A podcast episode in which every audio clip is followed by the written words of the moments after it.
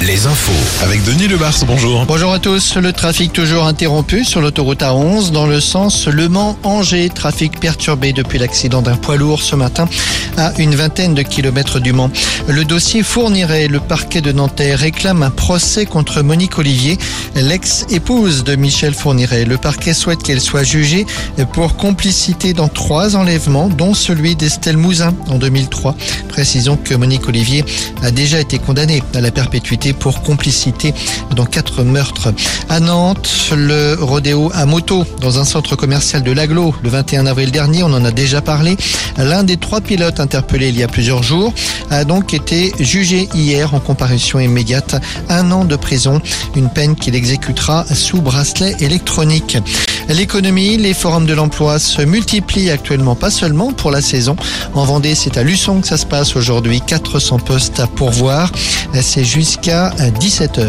Les tournages ont repris à Fort Boyard. Comme chaque été, les émissions diffusées l'été sur France 2 sont tournées au mois de mai pendant deux semaines au large de La Rochelle. Parmi les invités cette année, Philippe Etchebest, Miss France 2023, Indira Ampio, Kinva ou encore Thomas Vauclair. Le rugby, confirmation, la municipalité de La Rochelle confirme qu'il n'y aura pas de fan zone pour la finale du Stade Rochelet le samedi 20 mai. En tout cas pour l'instant, les supporters réclamaient un écran géant sur le vieux port. La mairie tiendra une conférence de presse sur le sujet demain après-midi.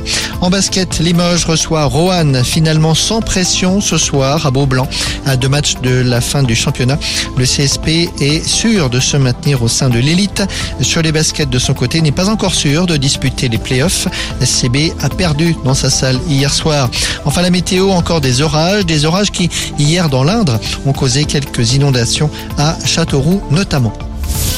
Retrouvez la météo avec les campings Chadotel. Des belles histoires de vacances, une histoire de famille. Et donc un ciel menaçant à nouveau, des risques d'orage cet après-midi de la Bretagne au Berry, exactement comme hier, des risques d'orage